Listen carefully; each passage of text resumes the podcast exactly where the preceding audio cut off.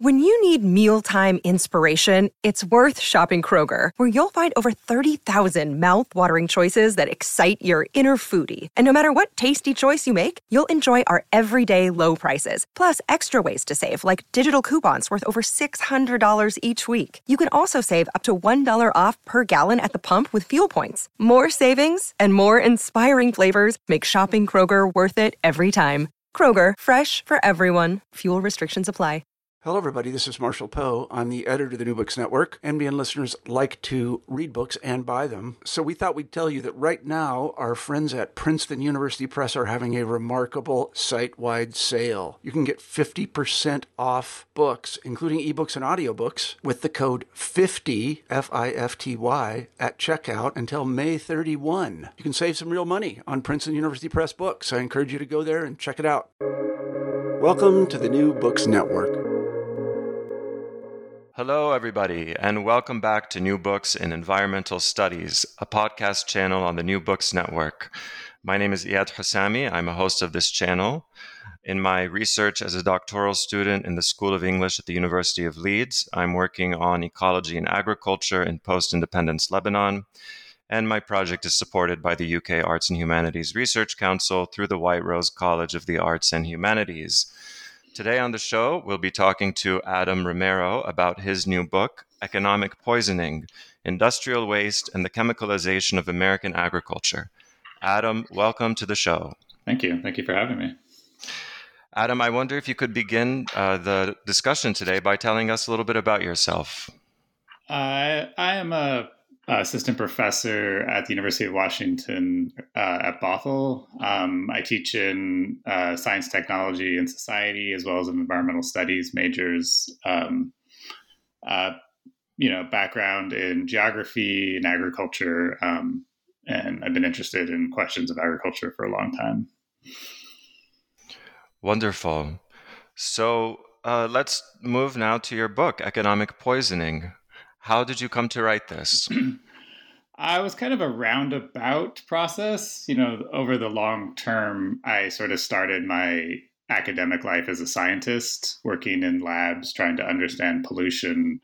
And it was sort of a slow evolution to the more uh, social science and humanities uh, side of things. This particular book, however, actually arose due to a family emergency um, in which, as you know, uh, PhD students, you have a project. And as I set out to go do field work, uh, my father had a stroke, and I needed to complete a book that I could do from a library. Um, and that's I'd always really been interested in these questions, and in many cases, that sort of uh, life emergency freed me up to really dive deep into the sort of uh, intricate history of chemicals in agriculture. Thank you for sharing. You begin the book with a poignant and heartfelt letter addressed to the late Rachel Carson, author of Silent Spring. And then you move to laying out the key concepts of your argument. These notions include agriculture as a sink and as a burial ground for toxic waste or economic poison. There are two terms, repair and iatrogenic harm, that are also prominent. Can you tell us about how you understand and interrelate these concepts?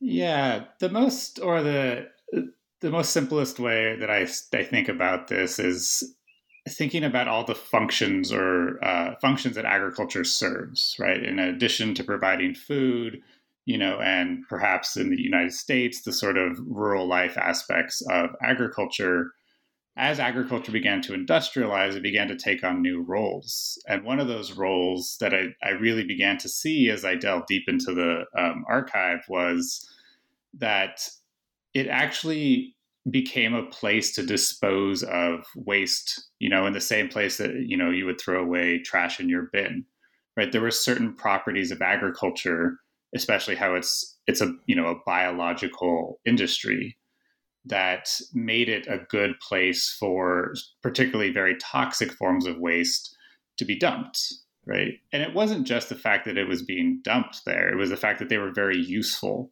so it, it in turn was serving multiple purposes it was acting as uh, an agent of toxicity for farmers that would allow them to, you know, to kill insects. But it was also allowing industry itself to essentially offload their waste onto agriculture. And so when I argue that agriculture became a sink, that's essentially what I'm sort of asking. It's a, a dual function in which pesticides, the active use of pesticides on a farm, is actually a way of disposing of pesticides for industry. In terms of iatrogenic harm um, and repair, uh, I actually borrow those terms from a couple of other scholars. Repair coming from uh, Chris Henke's uh, analysis of um, uh, what's it called extension in California, really looking through how power has shaped extension and what's the role of agricultural extension in the United States. And so he partly argues that that the role is to essentially repair the mistakes of agriculture. Um, another author, Julie Guthman, uses this concept uh, very well to explore uh, extension as well, but particularly around uh, this uh, strawberry production. I'm using it to really think about this longer history in which what is the role of agricultural extension? What is the role of the state um, in relation to industry? And in this case, it's often stepping in and repairing the past mistakes of industry. Those past mistakes, however, are often driven by industry itself, right? The, the mistakes that they end up trying to repair are driven by past decisions. Uh, for instance, uh, we'll get to it, but in chapter three, I really look at the development of oil sprays, um, the sort of first version of petrochemicals. And those were developed actually as a way to respond to problems caused by earlier forms of pesticides. And so that's what I see in terms of how they sort of interrelate. As agriculture industrializes, it, it, it begins to need pesticides to maintain itself. Those pesticides offer industry an opportunity to get rid of waste. But that waste in turn causes its own set of problems, which the state then steps in or extension steps in to repair. Um, and that repair itself then goes on to cause more problems that will eventually have to be repaired. Um, as you read the book, you know, you can kind of see this. When you look at an individual decision, you often don't see it. But when you sort of zoom out to, you know, a couple hundred years worth of history, you can sort of see how many of the what uh, you know agricultural scientists, what extension scientists are trying to do is actually they're responding to conditions created earlier on by someone else. Hmm. Yes, um, I really like how you um, focus on extension. It's also uh, something that I've observed in uh, Lebanon's agricultural history and relationship to American empire. So you you were talking about zooming out. So let's zoom out um, and to the late 19th century in your first chapter, where agrochemistry and a social history of arsenic and copper smelters come vividly to life, and you humorously and morbidly title your chapter Arsenic and Old Waste. There, in the late 19th and early 20th century, in Europe and the US, we learn in your chapter about types of arsenic variants, such as Paris green and London purple, and the beetles and moths who are the targets of these poisons. Chemistry becomes central to American agriculture. How so? Like many industries at the time, you know, chemistry, especially as it's arising in the 1850s and 1860s, especially as organicry gets off the ground, uh, invades all sorts of industries, and agriculture is not immune from that. Um, you have to think about what the possibilities that people saw in chemistry. You know, people, really depending on the time period, really saw that these new uh, new types of chemicals would be able to do things that humans had never been able to do before. And people often turn to them as a way to uh, alleviate particular issues. Uh, chemistry enters agriculture in all sorts of different ways, however. You know, I'm focused mainly on pesticides.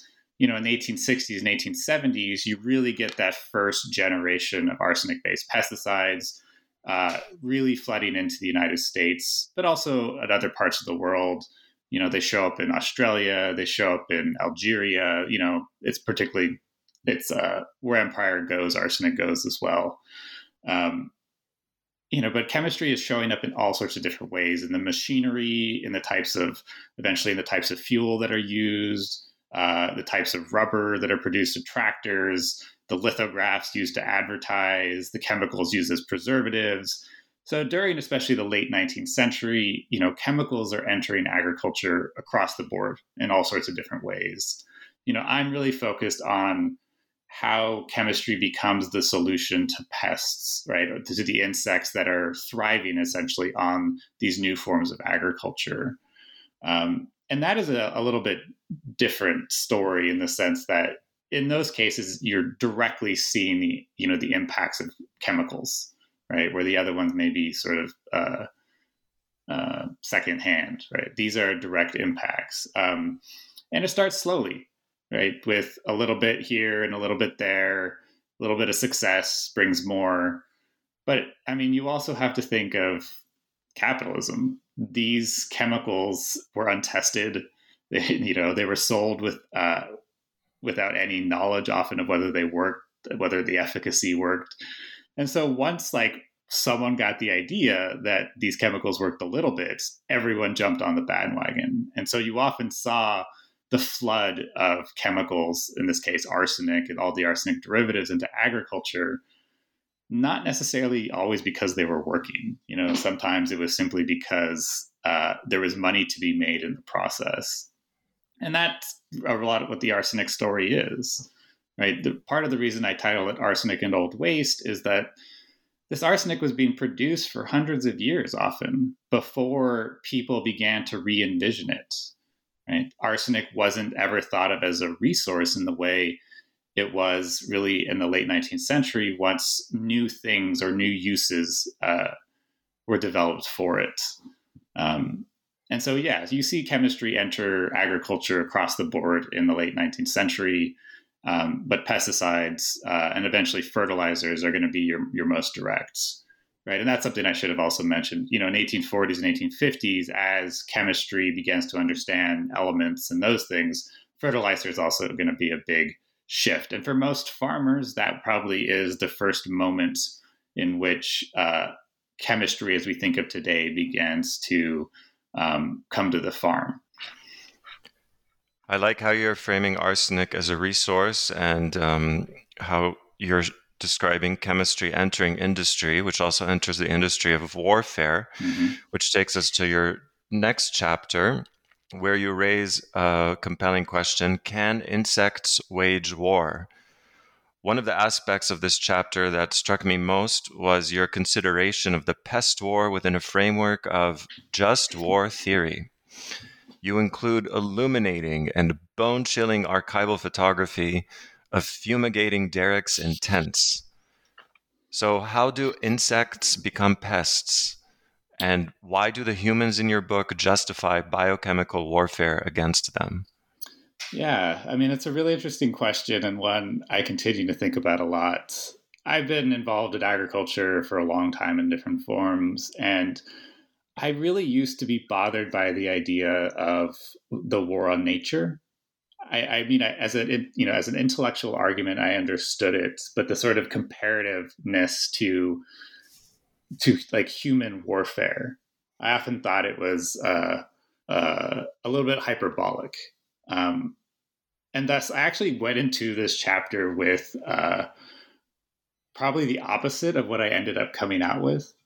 Um, you know, I, in the book, I mentioned reading Edmund Russell's War and Nature, and you clearly see how important war and warfare is to the development of modern agriculture, right? You know, the uh, organophosphates perhaps is a good example of that. These nerve toxins developed for chemical warfare, eventually used in agriculture, right? And things are moving back and forth. But what, as I got deeper and deeper into the archive, I couldn't escape war. Like war became this central feature of so much around pesticides. It was as if the people uh, trying to understand or trying to deal with insects eating their crops fundamentally believed that they were at war with non humans. And that really got me thinking about well, you know, what role does it really play? And it actually ended up me going the complete opposite way than I had originally thought. That it's even more important than I than you know someone like Evan Russell will claim. War is fundamental to the development of or the development and spread of pesticides because it provides the rationale. Uh, it provides the uh, uh, justification for collateral damage that happens to it, right? What happens during states of war that wouldn't happen during times of peace? Um, and that's why I began to frame it within the framework of just war theory, right? If we actually take these arguments that there is a war on nature, then we have to sort of think about uh, what sort of war it is. And to do that, I actually go back through and ask the question of it's a very simple question can pests wage war? Right. And it, it comes down to a question of intent. Do we give insects agency, you know, as humans enough that we can wage war against them? You know, and there's not a whole lot on this, right? For the most part, we do not uh, non-human animals do not have intent or sort of agency in the same way that we uh, understand it, which is why I turn to a place where they do sort of talk about these things, being the animal trials, in which certain forms of agency or certain forms of intent are given to insects in order to justify their annihilation. Um, and that's what I really saw, right? In order for the sort of industrialization of pesticides, its growth, its you know, its pollution of the world. Uh, for for it to have happened, it really needed this justification of war, and to do that, humans had to reconstruct uh, insects as pests, right? And so I really got interested in the idea of pests because to call something a pest is to ascribe intent to it right? And if you actually read you know go through just war theory it almost means that the act of calling something a pest right means it must be eradicated. So it becomes a really important move um, and of course i'm not the only one to sort of have said that uh, oh man i can't remember his name. Uh, guy who wrote Sand, Sand County Almanac. Uh, also said some of these things about weeds like a weed isn't uh, a plant out of place necessarily. A weed is something that we have humans have decided is out of place. Um, and same goes for insects, right? Whether these insects cause harm is a different question. It's what intent we place on those insects. And when we place intent on those insects, what does that allow us to do to them, perhaps that we wouldn't do in a normal time? You know, and, and again, like this seems uh, hyperbolic on my part as well, until you actually go read who these scientists were and what they were actually thinking. They literally believed that they were at war with insects, that the world war wasn't between humans and you know one country and another country it was between humans and insects for the ultimate domination of the earth and those sort of rationales justified right what was coming around pesticides um, and so it's a really important thing to consider, like what we call or what we consider a pest and why we consider it a pest and what work the idea of calling something a pest does. I'm seeing flashes from Starship Troopers. yes, exactly. So, chapter three. In chapter three, you shift to petrotoxicity, oil sprays, and the like. California and its oil companies provide the setting for what you term a petrochemical future. The experiments with petrochemicals intended to, as you write, make mass non human death as reproducible and efficient as possible. What are these oil sprays and how did companies build a market for them?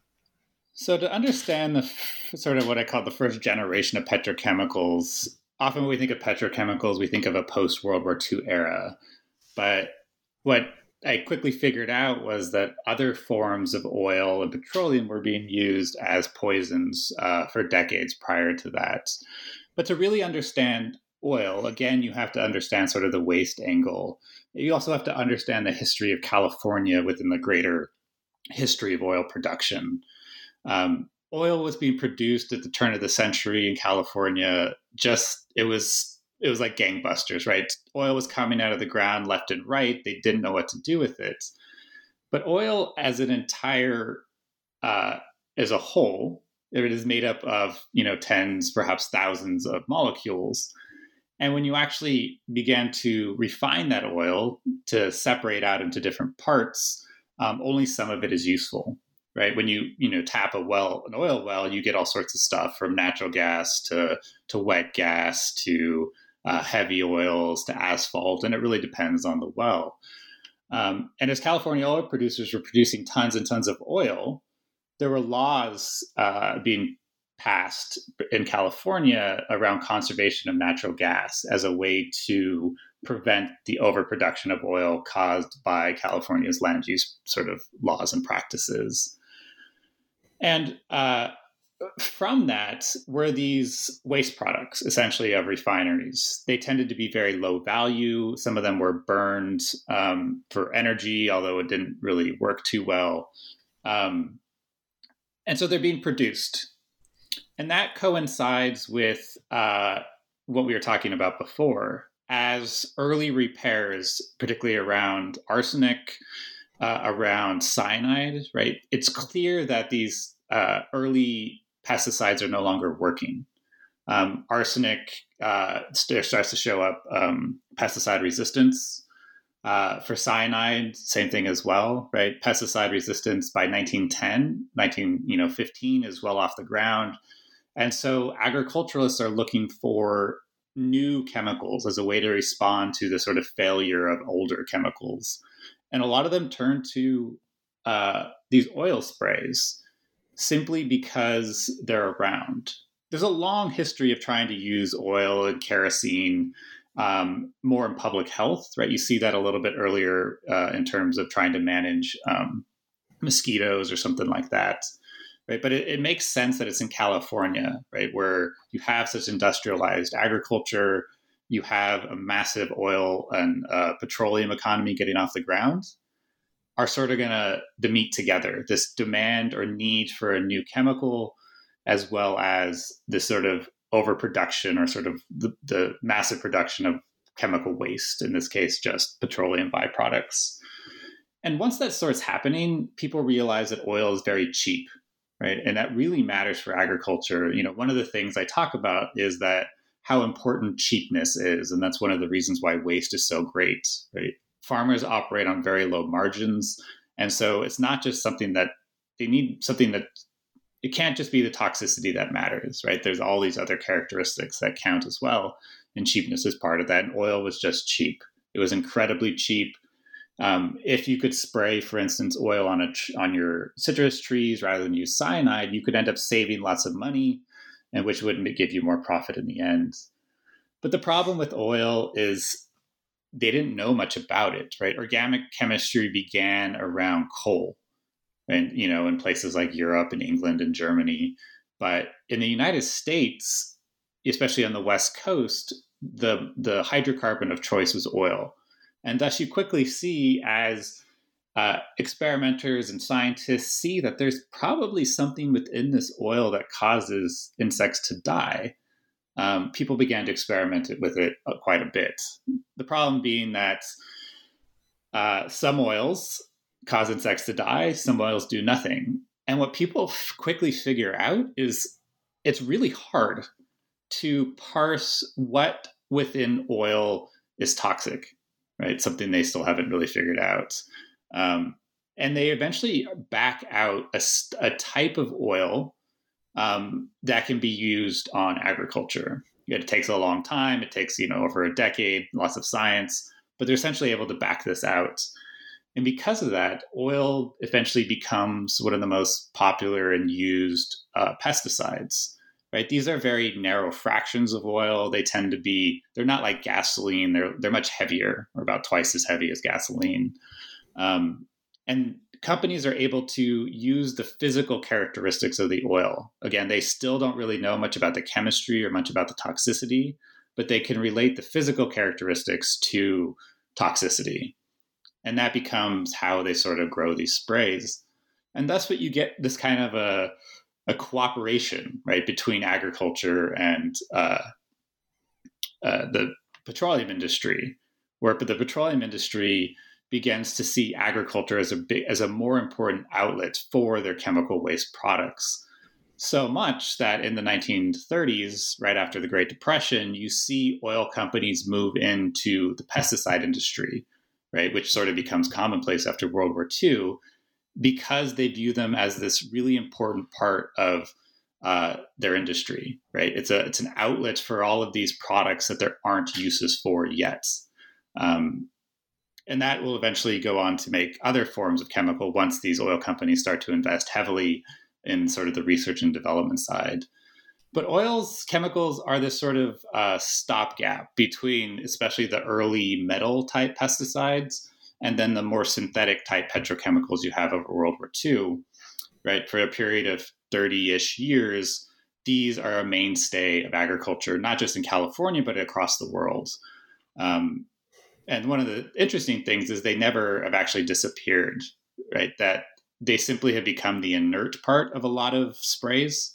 So they're mixed in with the active ingredient to um, to thin it, to let it make it spread better. So they haven't really disappeared. Uh, one of the most interesting things that I found uh, about these sprays, though, is that they actually are, uh, there's evidence of them being endocrine disrupting chemicals.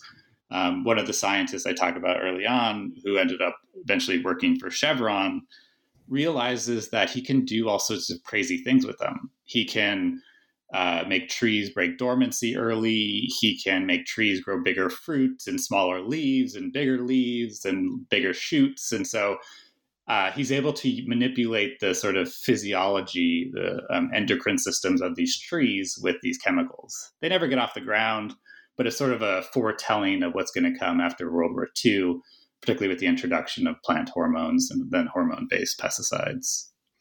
That's all very reassuring. yes. so let's stay with the theme of cooperation and research and development. The Crop Protection Institute is a central focus of Chapter 4 Public Private Partnerships. What is this organization and how did it change the research and development of pesticides in the United States? Uh, so, the Crop Protection Institute was a quasi non-governmental organization, and I say quasi because it was sort of formed by the federal government uh, right after World War One, but it it wasn't funded by the federal government, even though it was sort of controlled by the scientists on the federal government. Uh, so just to back up, the, the Crop Protection Institute was formed uh, in 1920 by the National Academy of Sciences, particularly the National Research Council, as a way to uh, rationalize pesticide use across the country. I actually knew nothing about this when I started. Um, as I mentioned in the book, one of my big archival sources is the Journal of Economic Entomology, and I read it cover to cover for 50 years. And as I was reading it, in the footnotes below, a lot of studies were funding, uh, funded by the Crop Protection Institute, funded in conjunction with the Crop Protection Institute.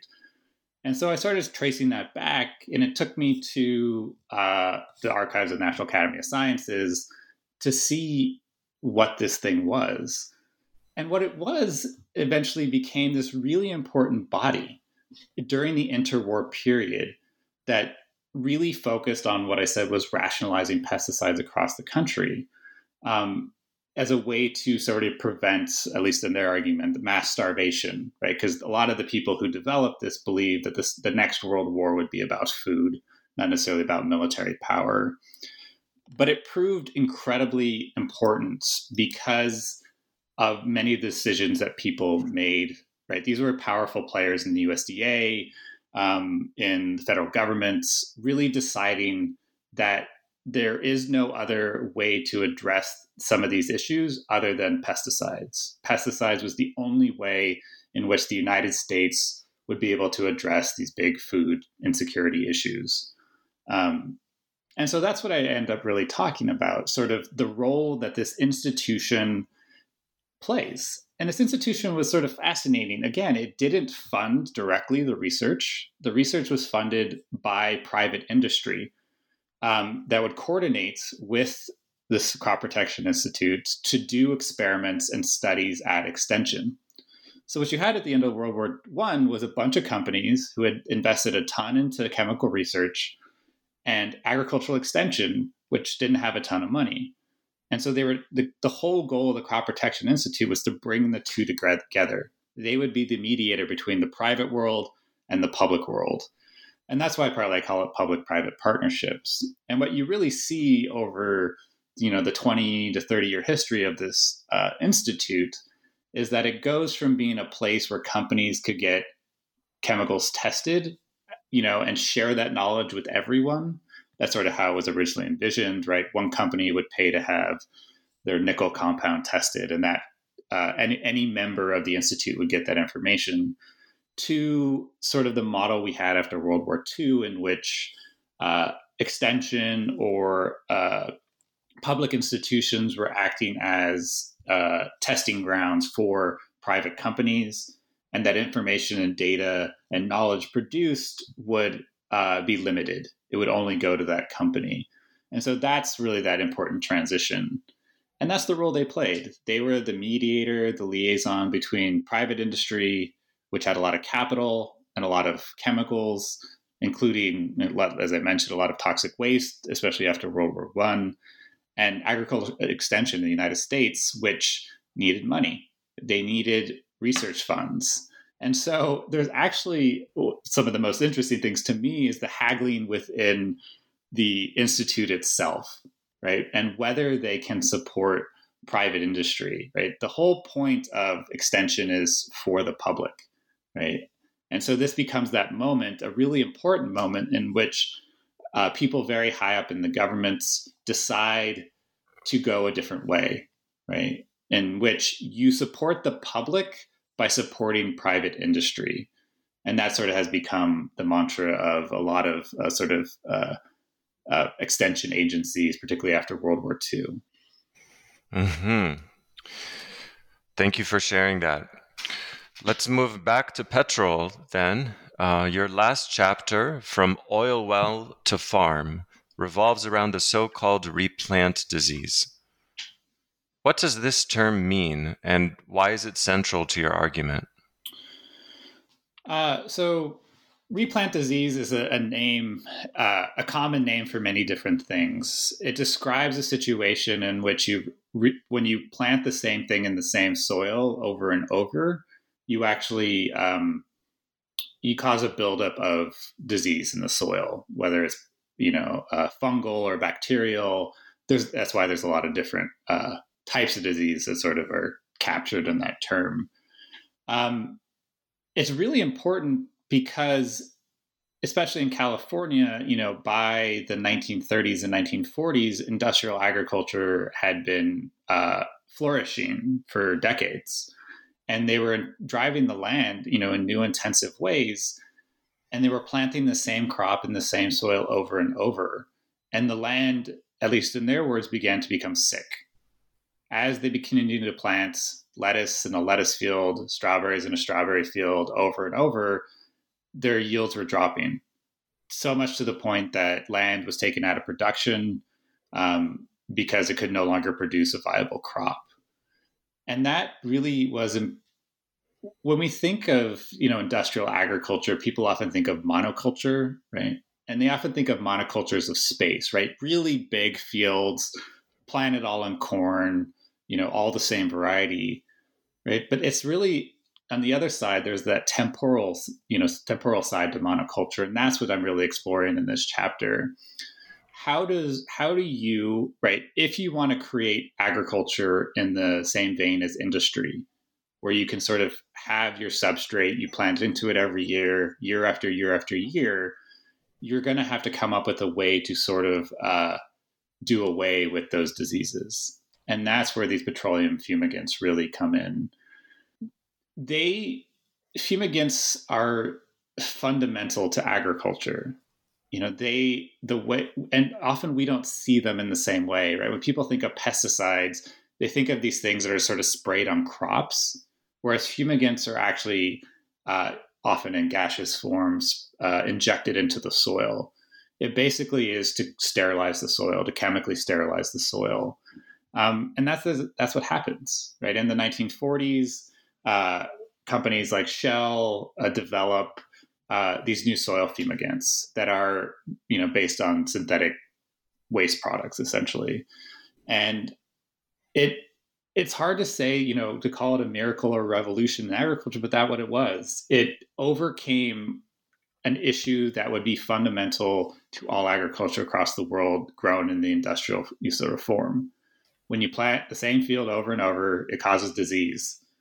But that t- planting the same field over and over is important for the sort of economic, you know, approach to agriculture.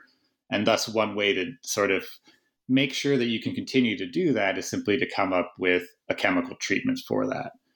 And that's what the sort of soil fumigants end up being. And they're so key uh, that I really take to heart um, what one of the scientists said that they were as important to industrial agriculture as the development of chemical fertilizer was. You know, there's a lot of work and a lot written about that moment, right? When, you know, for instance, uh, nitrogen can be fixed out of the air, right? But this is just as important. It's happening underneath the soil. It creates a sterilized chemical substrate in which you can plant into over and over and over.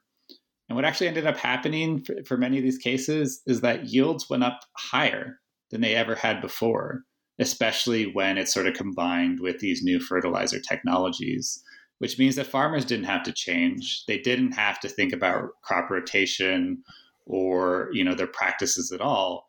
All they had to do was inject their soil with this chemical. You know, these are the very same chemicals that in California are still causing all sorts of harm. But it's not just California, it's agriculture across the world.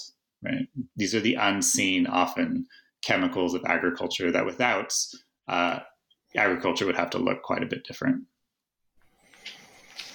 I really like what you said about the temporal side of uh, monoculture. Um, and you mentioned Shell, which takes us to our next question where we stay in the last chapter, From Oil Well to Farm. And there you describe how a Royal Dutch Shell technologist was inspired by how a telephone company laid down cables underground outside Sacramento. Who is this person? What did they see? And what happened next? Yes. So, to that instance, uh, as Shell enters uh, the petroleum industry in California about 1914, 1915, and they uh, decide to invest heavily in petrochemicals. They believe that is going to be the future of, at least a big future of petroleum. Um, and as part of that, they invest heavily into uh, ammonia production, sort of one of the first uh, West Coast ammonia producing facilities, one of the biggest on the West Coast. Um, but when it comes to uh, chemicals, right, concentration really matters. You know, if you have a bunch of ammonia and it's dissolved in water, or it's uh, added to a sort of granular fertilizer, right? It's that bulk excess that essentially is a waste product. It's not really necessary. And so uh, Floyd Leavitt is the person uh, you're talking about. They were trying to come up with more efficient ways to fertilize.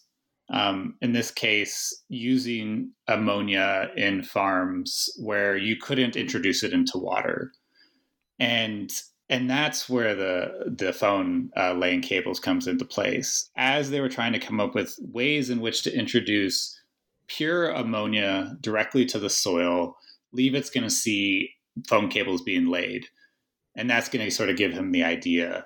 Well, maybe can't we can just do the same thing with gas? We can design a tractor that has a similar shank that the uh, subsoiler that was laying cable did.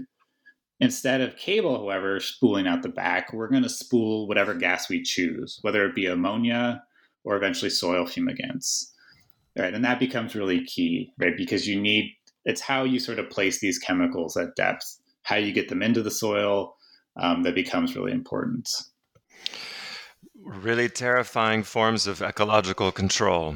Uh, thank you very much for uh, sharing ideas and discoveries and insights from your book. Um, and I'd love to close today's interview with a final question.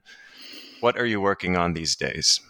Uh, so right now I'm writing a book about the history of surplus in agriculture. So one of the things that if you you know pick up the book, you'll see that this entire history of pesticides actually takes place during uh, an era of massive surplus. So often pesticide discourse is framed around scarcity, but the actual history of it is kind of the opposite, right? Even even Rachel Carson mentions this in Silent Spring. Um, and so I'm actually writing a book about that, you know, about this history of abundance, right? What happens when abundance becomes the problem and not scarcity? Right? For farmers, abundance is just as crushing as scarcity can be. Right? As price as prices fall, as you don't get enough money to sort of uh, you know buy a new tractor, or buy enough seed for the following year.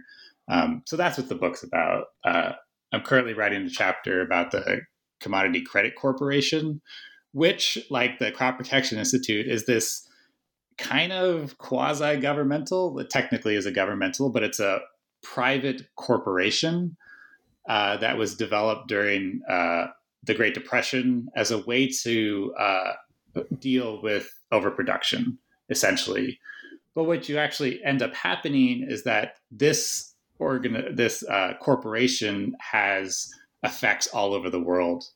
They're going to determine for instance, after World War II, which countries get access to America's abundance. They're going to determine who gets food assistance.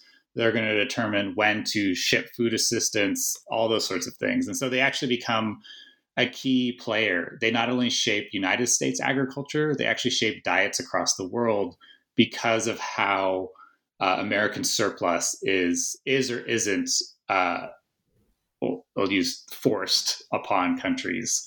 Um, so they play a really important role. So that's what I'm sort of writing about now is really thinking about agriculture, not from the scarcity side, but from the abundance side.